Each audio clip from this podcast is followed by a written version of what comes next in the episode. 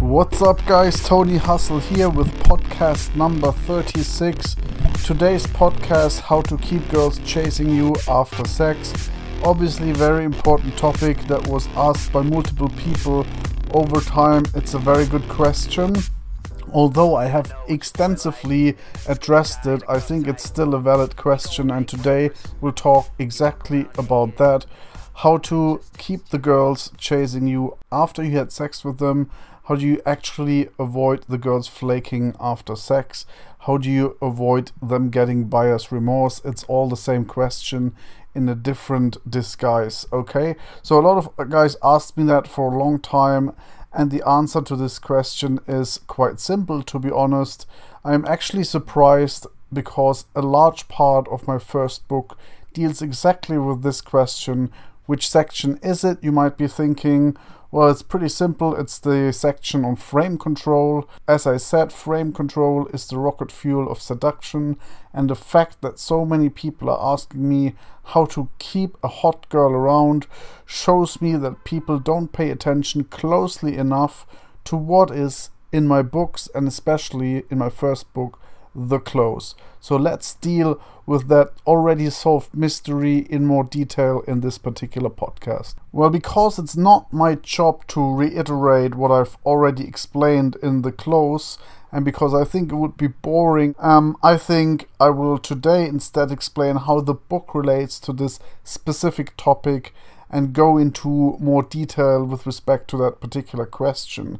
So, any relationship you engage in throughout your life has an underlying power trade off that is determined by your relative survival and replication value.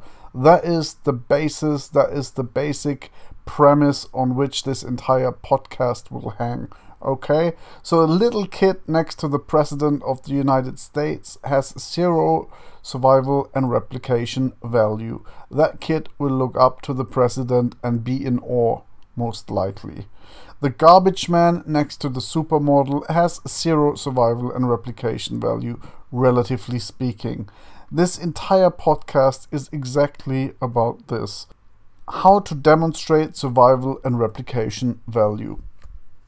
Okay, as in the close, survival and replication is showing your standing in the social pecking order. Females gravitate towards males with the highest survival and replication value. That shouldn't be a big surprise already. He is called the alpha male, the silverback. It's the big swinging dick guy in the room. Usually, male behavior proxies for for survival and replication value through artifacts such as fast cars, expensive watches, and the alike. Women instinctively know that males can buy these items, so they discount them, okay? Girls are not stupid. They know that you can lease a nice car, and they know that it's not that hard to dress nicely. They do value it, but they don't get fooled by it, otherwise, all the well dressed guys would get laid all the time, and that is obviously not the case. So the difference between the straight line seduction model and what the average guy does is that we directly demonstrate the survival and replication value. We do not proxy for it with expensive cars, expensive dinners, and expensive cocktails. We just demonstrate it directly. So no fucking around with watches, no bragging about vacations in the Maldives. That's loser game, okay? If you rely on that, you'll never be really an alpha male, okay? What do we do instead? We instead use active and passive frame control, as described in the book The Close. Passive frame control consists of logistics and mind control, while active frame control consists of setting up frames from scratch and reframing frame tests. Okay, I'm not going to explain that again, it's in the book. We use active and passive frame control to maximize our survival and replication value as opposed to wearing a Rolex. Wearing a Rolex on top obviously doesn't hurt, so I never I never say that. If you have a Ferrari, don't be stupid. Don't turn up in a fucking VW if you have a Ferrari. That's not what I'm saying. I'm saying it's not our primary means to demonstrate survival and replication value. If you if your frame control is strong, you will create such a strong delta in survival and replication value between you and the girl that she will fall into your frame and she will feel in your presence almost inadequate, right? So these are the basics. If you lack the basics, you need to stop listening to the podcast right now, buy the Close, and read it. Because without the basics, I guess this podcast is rather hard to understand. Instinctively, you know exactly when a girl will never call you back, even if you had sex with her.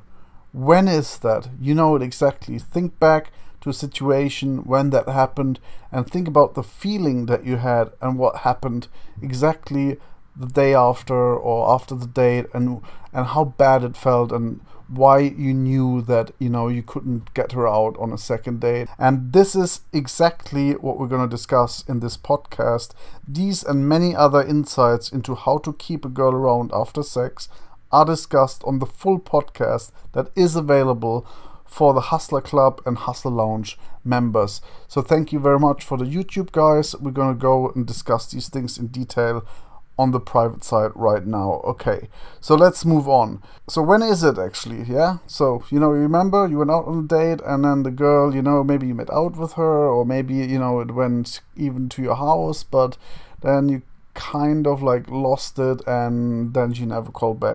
Stupid, so dummy. Say the wrong thing and wrong girls come running. I'm paranoid that these girls want something from me. And it's hard to make a dime go 100. And my dude freaking out over a worst fate. She on time, but she late for their first date.